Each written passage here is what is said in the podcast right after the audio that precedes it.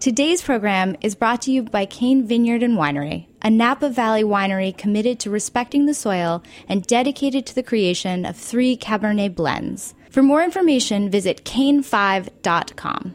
I'm Greg Bresnitz. And I'm Darren Bresnitz. We're the host of Snacky Tunes. You're listening to Heritage Radio Network, broadcasting live from Bushwick, Brooklyn. If you like this program, visit heritage radio network dot org for thousands more.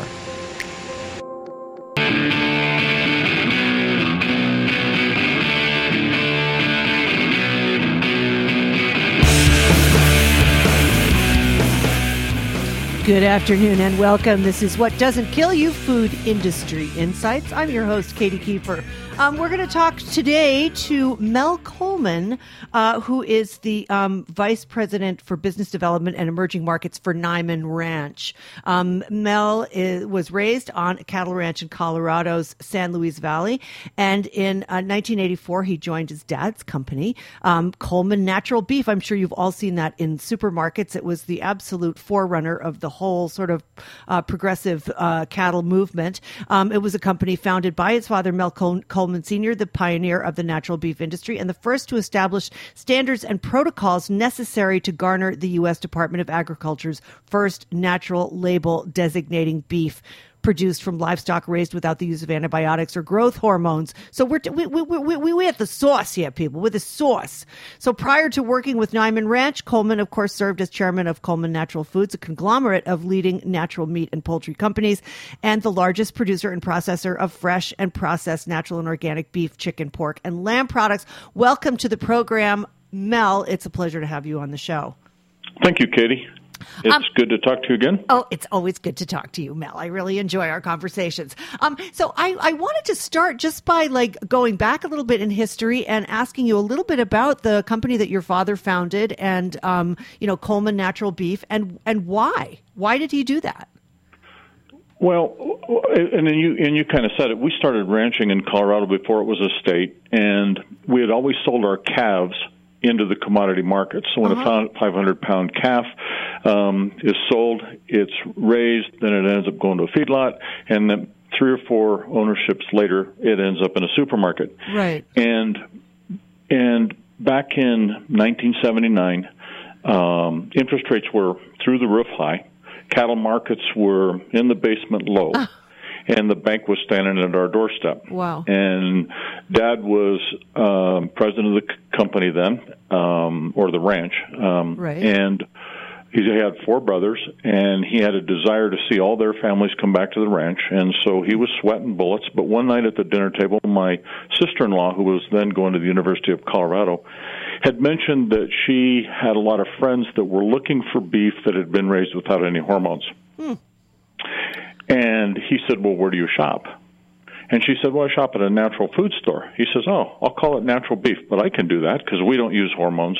Wow. So long story short, what we did is we saved back our calves, fed those calves, brought them to market weight, and then started trying to sell them into natural food stores. Right. And and it was incredibly tough. It took a year and a half to get the U S D A to give us a label. The yeah. original label talked specifically about how livestock was raised from birth with no antibiotics, no growth hormones, and fed an all-vegetarian diet. Right. Six months after that label was given by the U S D A, they changed it so that on a minimum basis, anything that was minimally processed or contains artif- no artificial ingredients could be called natural. Oh. So what that did is that changed it so all poultry, all beef, no matter how it was raised, could right. qualify for the natural label. So that's kind of when the whole challenge and fight began. Wow, amazing. See, that's, I mean, this is why people need to listen to this show, because you get right to the source of these, you know, seminal moments in the meat industry. I mean, that's just a huge story, I think. Um, so since then, and you're talking in the mid nineteen seventies, right? And early eighties. Yes. Um, so what are the biggest changes that you've seen in the industry since then? I mean, there's been a lot of, uh, you got a lot of competition now, right?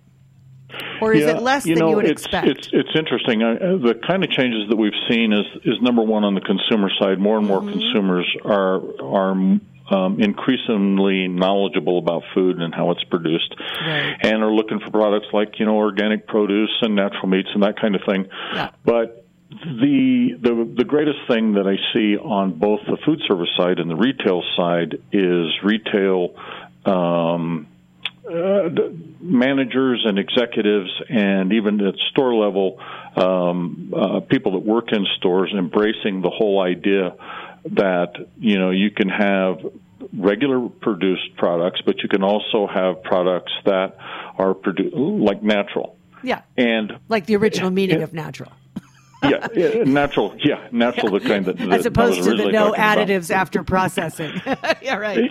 Yeah, exactly. And and so, it, in the very beginning, the difficulty was is that it was really funny. You could have Coke and Diet Coke, mm-hmm. and they didn't compete with each other. They were just they were just meeting consumer demand. Mm-hmm. And so, what was really hard was to get kind of people that had been involved in the meat industry all of their lives on the retail and the food service side to understand that you actually could give and consumers want choice. Mm-hmm. Yeah, I can imagine that it would be very hard to create. You're essentially creating a market uh, for retailers who perhaps were not aware that that market existed. And so how do you convince them that your product is going to make money for them, you know, when it's already, it's always a small margin in the food industry, no matter what you're peddling, right? Mm-hmm. So the, it, it is, and you know, one of the interesting things that we ran into is that is that a lot of times you'd have meat managers that were, and this is back in the old days, that were really excited about a program like this, mm-hmm. but maybe the executives weren't, mm-hmm. and so they oh, wouldn't work. And so we found out that if you had support from upper management, you had support with local meat managers, then then programs would work. Right. Sometimes the problem was is that the buyers, who their bonus program was set up based on how they their purchase amounts based off what the commodity markets were. Sure. And so when they had to buy our higher priced products, what it did is it lessened their, you know, it made it more challenging for them to get their quarterly or annual bonus. Interesting. And so the whole paradigm had to change. Yeah, I mean, that's something very hard to fight against because there you have, I'm assuming that it's commodity markets that are dictating, you know, those sales. Uh, they're saying if you sell more product, we're going to give you a bigger bonus at the end of the year. So how do you fight against, you know, somebody's uh, pocketbook in that way? That's a very tough, very yeah. tough uh, battle to fight. So now tell us a little bit about what you're doing for Niman, and then let's talk about um, sort of the scale issues uh, surrounding working with a group like that. Well, what originally happened is that some of the people that are now here in Niman have been here since two thousand seven were people that I worked with at Coleman Foods, and it's a, it's a great team. And um, one of the things that uh, Niman originally had done was focus primarily on food service and indoor high-end restaurants, et cetera. Ah.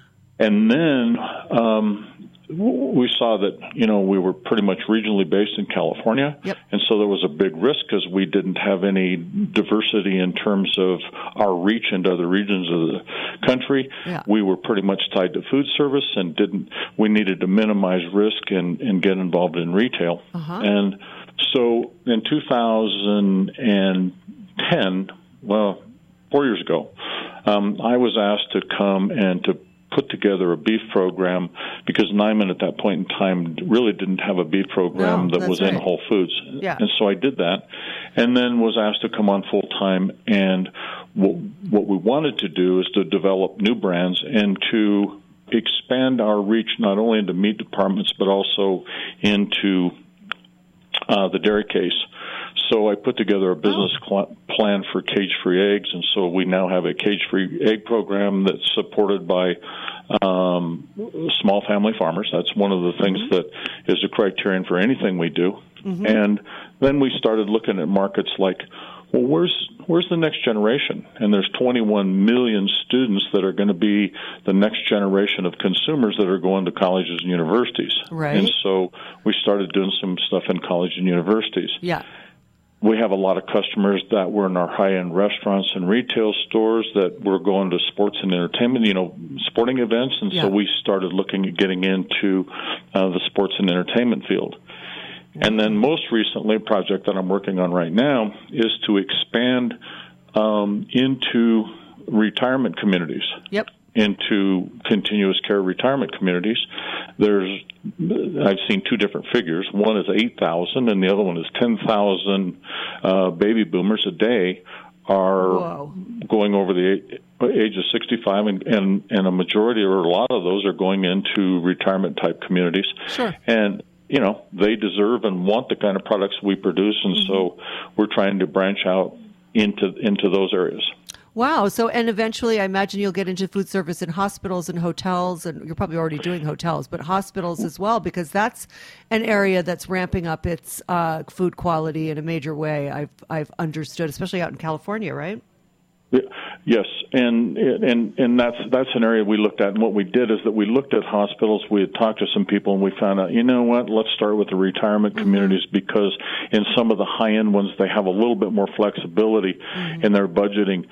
Uh, the the desire in each one of these segments mm-hmm. is to have the food. The problem is is that almost every one of these segments is kind of in this, for the lack of a better word, commodity paradigm. Yeah. Where it's all where it's all about price. Yeah, hamstrung by the price point. Sure. Yes, and, yes. you know, of course, Niman Ranch, you guys, uh, your whole commitment to your farmers. I mean, you have expanded, thanks to Chipotle, uh, from some sixty-something farms. This is something I learned from your colleague, Jeff Trapecian, who was, uh, mm-hmm. um, he. I think he said during our panel at Chef's Collaborative that uh, Chipotle had gone from sixty-some-odd farms to over six hundred farms just uh, to respond to the growing demand uh, from food service operators like Chipotle. And I imagine that that um, is only continuing.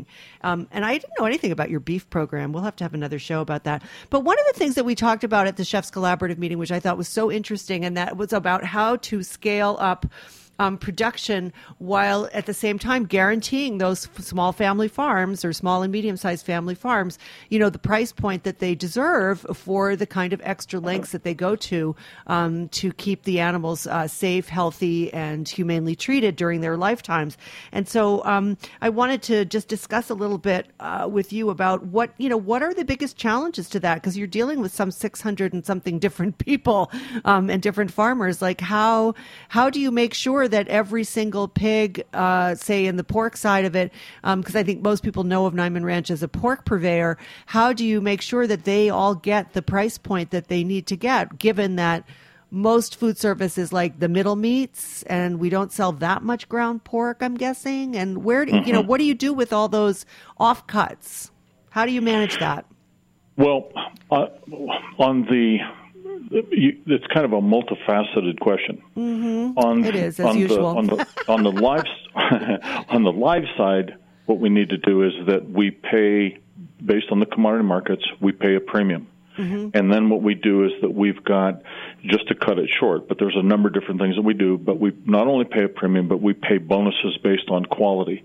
Uh-huh. So that what we so that what we do is that we can offer our end-user customers, even though we're using um, six hundred different family farms that are providing, you know, the raising this product for us, those quality um, bonuses tend to incentivize everyone having high quality genetics in their pork, so that we have we have the same high high quality, great tasting product come to the market at all times. Right. The, so. the se- okay. The second part of that is is that we had to expand our distribution across the United States, and yeah. what we focused on is that we focused on like-minded, family-owned distributors. Our model is that we have a centralized distribution. We distribute all species and all products basically out of one location, so that we can minimize our freight costs. So it's kind of a spoken wheel type thing. Yeah. But but these distributors have a commitment to programs like ours. And what we do is we spend a, a tremendous amount of time educating them about, since we we pay more money for the for the animal, once that animal turns into different products and parts, we have to balance out our sales. So to your right. point that, yeah, the restaurants want all the middle meats, but what do you do with all the rest of them? What do you do with the hams? What do you do with this? Yeah, exactly. So, so, so we...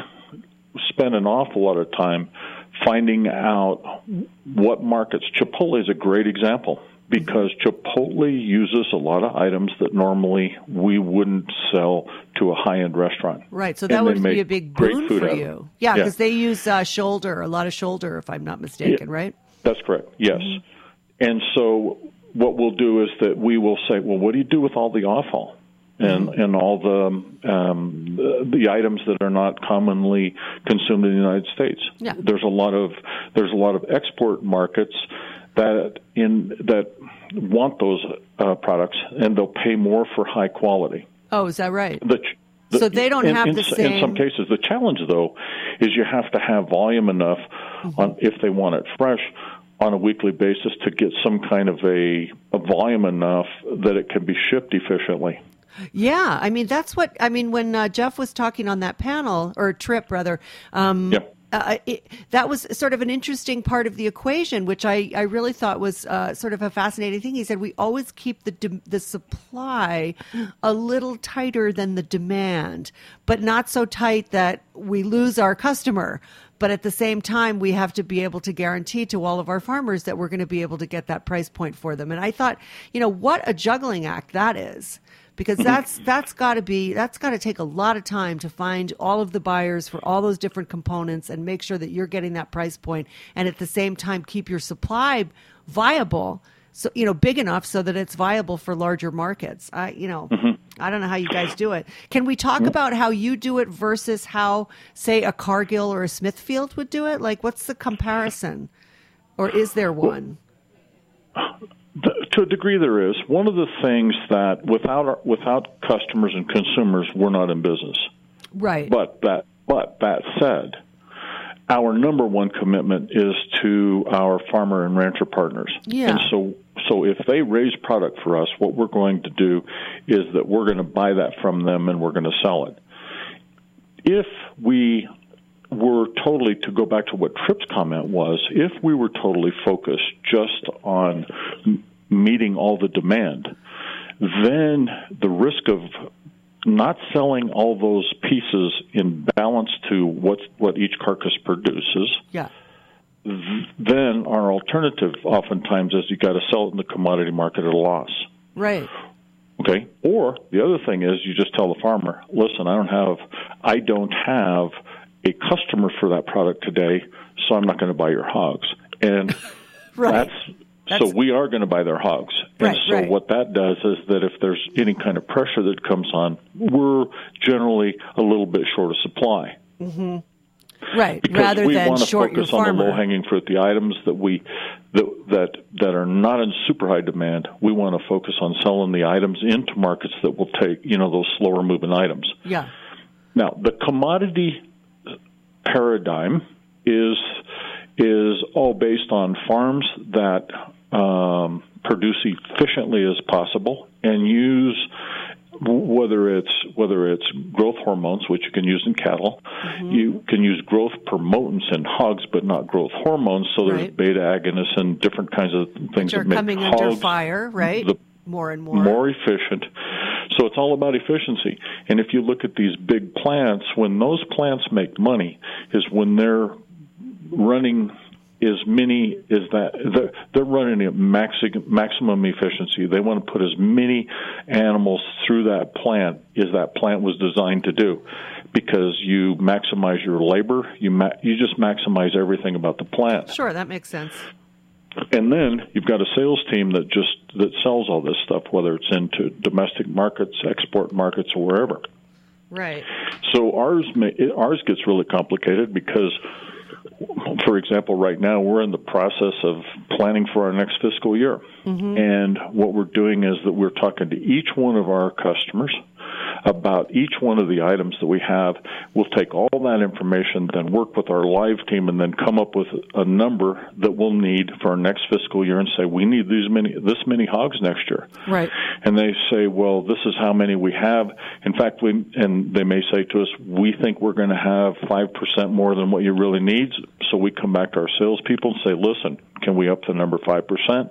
Mm-hmm. And then um, so, so there's quite a bit of planning that goes on in that process to make sure that we balance that supply-demand. Yeah, really. It's I, it's just it's incredibly complicated. I'm I'm kind of fascinated by what you're doing. So, Mel, let us take a short break right now. Liz, my engineer, is going to pop in uh, a, a sponsor drop. And we'll be right back with Mel Coleman to talk more about the livestock industry and how a company like Niman Ranch uh, manages to stay afloat and even be profitable. Thanks for listening. We'll be right back.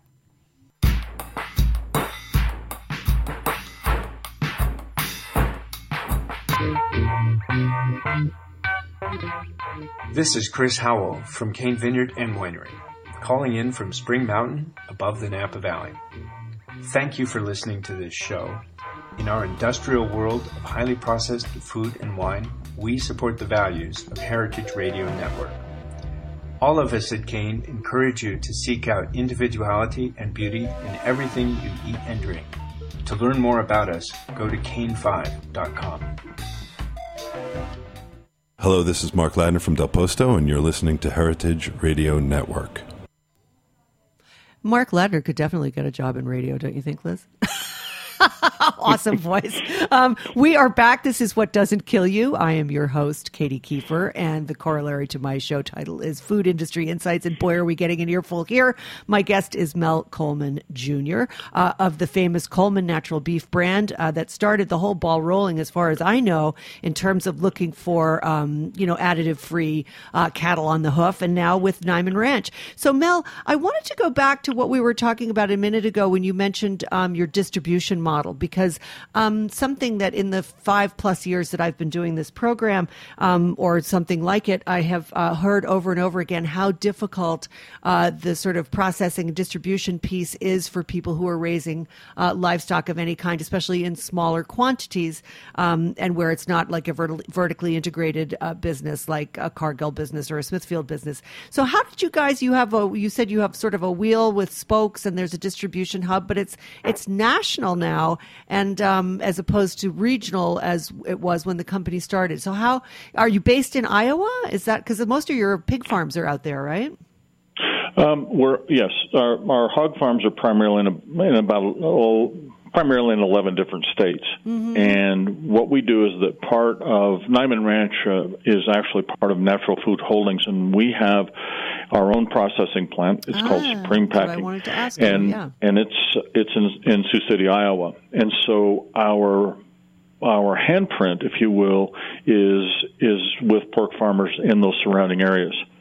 Uh-huh. And and so the so the whole concept is is that what we'll do is that we'll we'll process there, and then we use some for some of our further processed items like sausages and hot dogs and hams and those kinds of things. Right. We use a couple of family-owned uh, kind of artisan-type processors do a great job of cool. whether it's making bacons or whatever. Mm-hmm. And then so we'll have fresh product, whether it's lamb, beef, or pork, that all goes to Lamar's, Iowa, where we have a centralized distribution center. Uh-huh. And then even the processed items go there so that when our customers order from us, and whether it's, you know, fresh meat from the three species or this myriad of processed items that we produce, what we will do then is ship all all the product out of one location so that we can maximize the weight that's going to one distributor, right. hopefully on one truck. And so we're just trying to um, to to get as many um, transportation efficiencies as possible. Yeah, because I was going to say that is, I mean, it, it must be one of the more expensive parts of the whole model, basically, is like, first of all, getting the hogs to your processing plant and then getting it from the processing plant out to the, you know, thousands and thousands of stores and restaurants mm-hmm. that buy your product. So I was just wondering if you could sort of compare that um, to how a bigger company like a Cargill or a Smithfield, like, um, how does their model work as compared to yours? Do they just work with one? For instance, do you work with one broadline distributor? I guess is one of my questions. Like, how do you do you do your own distribution? You have your own trucks, or do you give it to somebody else to do and then have to pay them a cut? Well, what we do is that is that we, we do not have our own distribution in terms of our own trucks. What we right. do is that we have relationships with trucking companies that that they also work with other small businesses that, or or sometimes even fresh commodity companies uh-huh. that have a desire to ship to some of the same locations that we do. So so we then um, we don't ship anything on an empty truck. Right, of course but, not.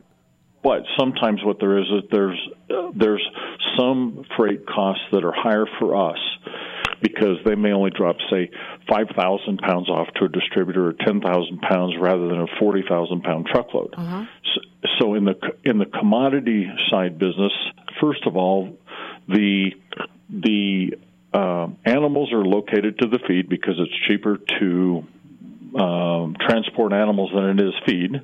Yeah. And then the second thing oh, is, really? is that a lot of the bigger plants are located where the con- concentration of animals are. Yeah. And then th- the volume that comes out of a lot of those bigger plants, they will ship and oftentimes have their own trucking companies because they're shipping truckloads at a time. Right. And so so that's kind of where a system like ours, we're not afforded the same opportunity to reduce some costs that they are. Yeah, Just by exactly. going and say...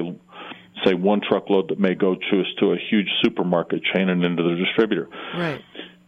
Now, it, the part about uh, mainliners, mainline distributors, in some situations we use some and we've got good relationships with them, but we've got a network of about, I think it's fifty-nine or sixty um, like-minded, family-owned distributors right. that are focused on the same kind of end-user customers as we are, uh-huh. whether it's high-end restaurants. Uh, we, we've kind of, in some cases, trained some of them on going into specialty retail because they'd never done that before. Uh-huh. Now what we're working is, is we're working with some of them who have never called on a college or university and said, listen, here's where an opportunity for your future is, right. and it's a, it's ours. And so we work with them on how to develop the college and university market, mm-hmm. and we'll do the same thing with every segment that we try to open up and do in the future. Interesting. You know, I had on the on this program a few months ago, um, Ken Toong, who is the food service director at the University of Massachusetts in Amherst, where coincidentally my daughter has just matriculated. And mm. he is, you know, very much in the vanguard of uh, providing his student body with the very best quality of everything that he can possibly find. And it's, um, you know, he's he's succeeding admirably. He's gotten all of these amazing programs through that uh, minimize waste and increase vegetable eating. And, I mean, he's just an extraordinary person. And, I, you know, I feel like I should introduce you guys because I feel like, because he is a real mover and shaker in the university, at the university level. And they yes. serve forty-five thousand meals a day. Right. Yeah. Actually, I, I know him. Oh, I know you do? him, and, and we actually sell product to him. Uh, I'm and not so, surprised. And so we've worked, and, and I've worked with Ken and to put products together or program together, and and he's been very gracious and introduced us to some of his other mm-hmm. counterparts. Yeah. Um, but he's a terrific um, guy. I love him. He is. He is really extraordinary. I mean, his commitment to the students is just completely, uh, you know, an unsolicited uh, shout out to Ken Toong. But just and having yes. have you eaten at UMass? It's like incredible. It's absolutely unbelievable. It's worth the price of admission just to be able to eat it, in that dining room. you, you know, and, and I'll throw an accolade his way, too, because one of the things that he had this summer is that he has a conference where he brings in about three hundred yes. to three hundred fifty different chefs. That's right. For whoever wants to come so that he can talk to them about, you know, I'm going to go beyond natural. I'm going to call it what sustainable meats are, okay? Yeah. And... And to me, sustainable meats is, number one, about the economic viability of small family farms and ranches. Yes. Number two, reducing the use of chemicals. Number three, conservation practices that that um, my grandfather always said to us when we were little kids, always ranch in a way that you give the next generation a ranch that's in better condition than when you received it. Yes, I've heard that, and yeah. so, and so rather than being real prescriptive about what to do, generally what we do is that we just promote sound conservation practices. And anyway, then the last part is, is that if you don't have a great tasting product, consumers are not going to come back and buy it again. That's right. I mean, the, that's the bottom line.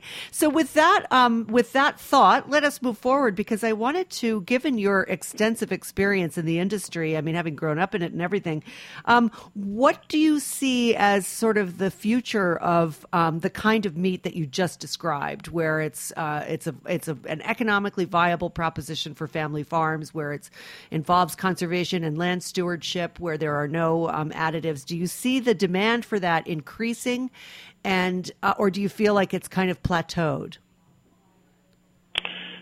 Uh, on, on the farmer side, Katie, is what was is that what you're asking? I guess on, or the, on cons- the consumer side? More on the consumer side. I mean, I think farmers will grow what they think the consumer wants. Except, well, we'll get to that. we'll get to that question in a minute. But um, yeah, yeah okay. do you see the do you see that the um, the non-commodity meat sector ex- continuing to expand in the next ten years or so? Well, I think, I, or shall I, we say, change I, the I protocol. think that what's going to happen is that we're going to see we're, we're going to see. Um, Fifteen years ago, you saw expansion of our kind of meats that was in the specialty and the natural food chains, right? And and Whole Foods has since then gobbled up a lot of those and has continued to grow. Yeah. But on, and on the food service side, like Chef's Collaborative and Collaborative and other organizations, you see more and more chefs leaning toward these kind of products. Yes, and. So now what we're beginning to do is we're beginning to see that some of the larger big companies um, are going, hey, this thing is not just some trendy fad. This mm-hmm. is a real deal. And so they're now starting to get involved. And you see companies like big super, Kroger, for example. Kroger's got some pretty, uh, they're focused on putting in these kinds of products. Mm-hmm. And so the stigma that, well, if this is natural, does that mean all the rest of the stuff that I have in, in my supermarket is unnatural? That stigma's going away. And there's more and more people recognizing that these kind of products have been bra- embraced by consumers.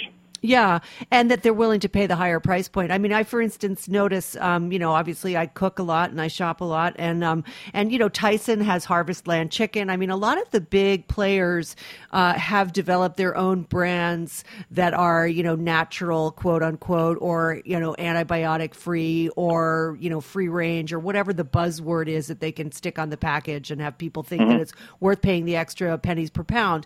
And, uh, you know, and yet at the same time, they still remain Uh, quite married to that commodity model that we know is, is, you know, sort of the worst of the industry where, you know, animals are crowded together in unfortunate conditions where, uh, you know, there's an excessive use of antibiotics and whatnot to keep them healthy. Um, and I'm just like, I'm sort of wondering why... Um, why, with the growth of interest in the consumer and in institutional buying, like for hotels, for food service chains, and for things like Chipotle, why there is so much pushback from the meat industry, the, you know, sort of this commodity standard, whatever you want to call it, um, as opposed to the niche? Like, why aren't they embracing the niche aspect of it more? That's what I find curious. I think they're very late to the party on this. I don't know. What, I wanted to ask you what you thought about that. Well, I, I I think that, that over the last five decades, the demand for cheap food by, uh, in particular, U S consumers, mm-hmm. okay, what it did is, and, and also you look at agri agrochemical companies and and other very large companies that they're they want to meet that demand for cheap food. So what's happened is that I think that the pendulum has begun to swing the other way. I think that that where you have growth hormones and and beta ag- uh, um, agonists that that are going to help animals get bigger faster, you've got pesticides, herbicides, fertilizers, genetically modified seeds that are going to make everything more efficient. What's what's happened is that our colleges and universities are teaching the, about how to utilize those. Uh, those methods and whether in those chemicals or whatever it might be to, and so they're being trained on how to do this. Mm-hmm. And sometimes we, I've gone to schools and, you know, kids will sit in there and they kind of, they kind of laugh at us a little bit un, until they see some of the economic advantages of doing it. And until they get challenged about, this is one of the things that I would like to see happen is that, is that the food industry has never internalized all the external costs. Yeah. What I mean by that is is point. that is, is that is that our products cost more at the retail, but we're spending a lot of tax dollars cleaning up the Chesapeake Bay. Yeah. Got dead zones in the Gulf of Mexico. Right. Our rivers and our streams have traces of antibiotics in them. They've got nitrates in them and all these.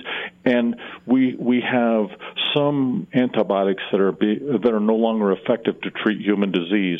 Right. And we and we see children that are are are entering puberty at a much, much earlier age, and whether it's connected to hormones or not, I don't know. But we see all these things happen, and if you could take some of the possible health issues, the environmental issues, and you could in, internalize all those costs, I think that sustainable meats like we produce at Niman Ranch would actually be a it's a better value. Yeah, no, I, and, I think that's absolutely true, and I, I agree that the idea that these costs uh, have not been factored into and, in fact, essentially are borne by the taxpayer. It's just it's the same equation as McDonald's or Walmart not paying their workers a living wage, and then they're going on food stamps because they can't literally pay their bills and feed their families. And who is paying for that? Why, we are, thank you very much, as McDonald's and yeah. Walmart family, you know, laugh, laugh all the way to the bank. Um, so to To that point, um, I wanted to ask you, um,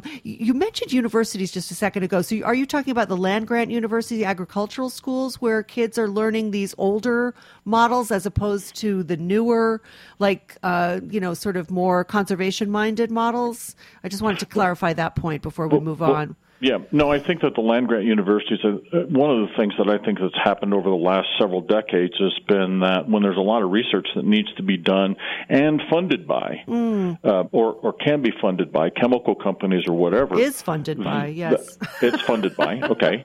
And and so so you see a whole lot of research projects that are yeah. going on in our land-grant universities that maybe really have the land-grant universities kind of off course of what the original intent and charter was. Yeah. And so if you have a program that or a research program that's funded by a chemical company on what the impact of this particular genetically modified seed is going to do, right. The bottom line is the students are going to go, wow, this is kind of cool, and you can get kind of focused on, on the almost tunnel almost tunnel vision that, that this is the direction that we have to go. I, I do know this, is that in different conferences that I've been in, most of the people that are really embracing some of the methods that I question on the commodity side, if I can use that commodity term to mean the, mm-hmm. the big industry, yeah. they're genuinely genuinely concerned about how we're going to feed a growing world population. Oh, I know. It's like the mantra. And, and it's like we yes. can only do it if we do it this way, because technology is perceived as progress, and progress is perceived as efficiency and feeding nine billion people in, you know, three more years or whatever it is. It's, yes. And yet it's it's raping the land, essentially. I mean, it's, you know, it's overgrazing or it's, uh, you know, confined area feeding operations, which are not always terrible. I mean, you know, I don't really actually have that much of an issue except for pigs, which I find it very painful right, to think right. about. But, um, but uh, you know, for cattle, they're herd animals. They like to be squeezed together, quite honestly. Isn't that true? I mean, you're a rancher. They don't yeah. mind well, being, the, you know. The, the misconception a lot of times that, that kind of some of the other movements in niche markets will have is that generally in the cattle industry, um, they say, well, they're all penned up all the time. No, they're not. They're penned up. They're they're in a feedlot or a pen. Um, Only for, for about one hundred twenty you days. You know, for twenty-five percent of their life or so. Yeah. The rest of the time they're out on grass, generally Absolutely. Speaking. That's right. So and, it's... and, and so there's some real misconceptions there. Now, that yes. said, I think that... I think that there's, and, and, and Doctor Temple Grandin, I think, has done a tremendous service to agriculture and to the food industry by, and all the things that she's done to yes. make sure that animal welfare practices that are wise and smart and handling systems and all those kinds of things can be implemented not only in how we raise animals, but the way that we treat them and then the way that we handle them. Yes, because absolutely. I, Yeah. Well, that has a huge it's, impact on the bottom line, right? Because a misabu- an abused animal does not yield a good quality meat. I mean, exactly. that's just science. But um, we have to, unfortunately, wrap it up. We only have about five minutes, but I want to ask you an all-important question. So um, lately I've been... I'm just going to read the question I wrote you. As I've been announcing that I think that the trade associations such as National Cattlemen's Beef Association or the National Pork Producers Council or um, National Poultry, whatever... Um, I feel like these people who are sitting on these trade organizations are basically doing a disservice to the farmers who subscribe either willingly or unwillingly to the checkoff programs or whatever by not encouraging them to move more in the direction of a Niman Ranch and to move instead more to to fight against, uh, you know, phasing out antibiotics and to fight against phasing out these growth promotants and stuff. And and I feel like they are doing not only a disservice to the American consumer, but also to their own constituency. And I wondered if you, since you were once uh, a board member of the American Meat Institute, if you'd like to comment on that, or is that too too um, um, too hot a potato to handle? No, I, I, I don't think so. In, in fact, when I read the question, I sat down and I thought, oh, my goodness, you know, how am I going to answer this? Okay, so so what I'm going to do is that is that I want to make a comment that will be the first part of the answer, and then the cool. second part of the answer is that I'll ask Liz to replay what you just said, because that would be the other half of my answer, right? But it, I think when the I think when the checkoff system was first put in place, yeah. that what it did is that it did a excellent job of promoting beef, and you know, because the, the beef checkoff system was particularly particularly to beef, but it did a great job of promoting beef. Yeah. I think it kind of solidified the some of the independence of, because family farms and ranches, those, you know, they're incredibly independent people and yes. hold things pretty tightly to their vest. And so I think that I think that those organiz- the checkoff system did its job, but I think now what it needs to do is that it needs to be revamped to address exactly what you said. Yeah. It's, I think it's old. I think it needs to be refreshed, and I think it needs to be. Um, I, I, it, they need to walk out of the room and say, where is cutting edge? And they need to go to the cutting edge. Yeah, because what I see, I mean, in the um, in the various uh, meetings or conferences that I've been to, the National Institute of Animal Agriculture, the Animal Agriculture Alliance, you know, I've gone to quite a few of these um, conferences, and I hear the the not we have to feed the world mantra, and that mm-hmm. seems to justify anything. And um, and I don't see a lot of movement towards a more progressive attitude towards animal husbandry in general. Uh, mm-hmm. On the contrary, and yet I feel like if uh, farmers knew that they're, I mean, if they were more aware that there is a higher price point that they can actually sell through, they might be more willing to change their practices, take a gamble on not using antibiotics, for example. But I don't feel that those people are getting the information that they really need to sort that out for themselves. And um, and so that is my issue with the trade organizations, which, oh, and what do you think about Vilsack announcing a second uh, beef checkoff? Checkoff, by the way, for those who don't know, is it's a trade organization or a, tr- uh, a marketing arm that is set up by the U S D A, but it is funded by um, everyone who produces meat, whether it's pork or chicken or, or beef. It's, you know, they all have one. So what do you think about the second checkoff that Vilsack has just announced, in which the N C B A, for example, has gone, you know, hay- haywire over? Uh- I, I, do you think you know, they'll do I'm what sorry, we're talking I, about? I don't know. I, I need to oh, look really? into it. And, oh yeah, no, I'll I'm send not, you an article I've, about it, Mel, because it's really it's like yeah. they're having a they're having a hissy fit. yeah, uh, and and I'm sorry, you know, I'm sorry that I haven't, but I haven't kept up on it. Part of the reason is is because I and with a lot of these programs, I haven't kept up with a, a lot of what they're doing because they're of no use to us. Right. They're not servicing us. They're really not, ser- and then, quite frankly, they're not servicing um, a lot of our producers either. Right. Right. Well, I think it's a very telling thing. Like, I mean, a few years ago when, um, and I did a completely wonky, nerd, nerdy program, which I, I didn't even understand it myself, but years ago with Bill Bullard from Our Calf, which was about the whole gypsa thing. And I, I didn't even know what I was talking about, much less understand what he was saying. But I just like, I, I cottoned on to the fact that there was like this rogue group of other producers who were like, hey, Checkoff, you know, Beef U S A, you are not filling, you know, you're not doing your job for us. And, yeah. um, and I, and I think that there is probably a lot more dissension in the ranks than anyone would like to admit.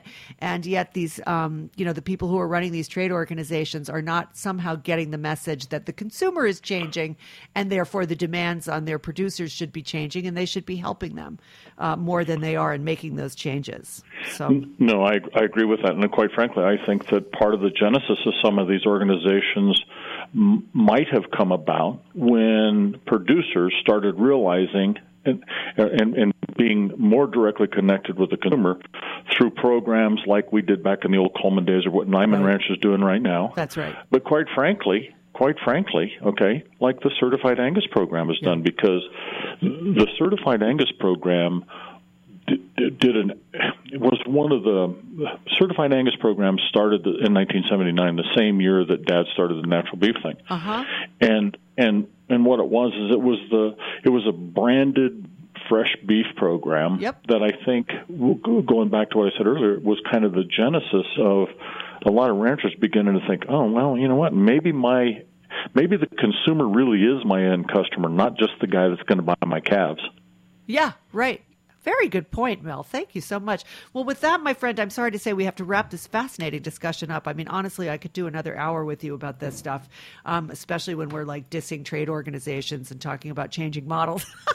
But alas, we cannot. Um, is there anything people should know about what you're doing? Or just go to the Niman Ranch. You know, everybody should just read the Niman Ranch story. I mean, Paul Willis is definitely one of my personal heroes, and uh, you are too, with the Coleman beef brand. And, you know, you guys have are revolutionizing the meat industry as far as I'm concerned. And uh, the more people learn about what you're doing at Niman and what they did at Coleman, the, the better it is for the rest of us. So um, I just want to thank you again for being on the show today. It was really interesting well, talking to you, Mel. I appreciate it. Thanks. Thanks, Katie. And and one phrase that I'll put in is that one thing that we didn't talk about that concerns me is the age of ranchers and farmers. The uh, average age is fifty-eight, and ours is forty-six.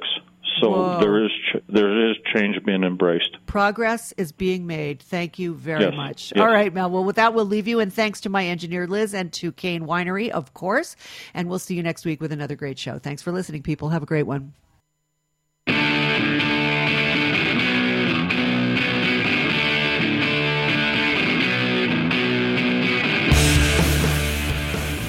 Thanks for listening to this program on heritage radio network dot org. You can find all of our archived programs on our website or as podcasts in the iTunes Store by searching Heritage Radio Network. You can like us on Facebook and follow us on Twitter at heritage underscore radio. You can email us with questions anytime at info at heritage radio network dot org. Heritage Radio Network is a five oh one c three nonprofit. To donate and become a member, visit our website today. Thanks for listening.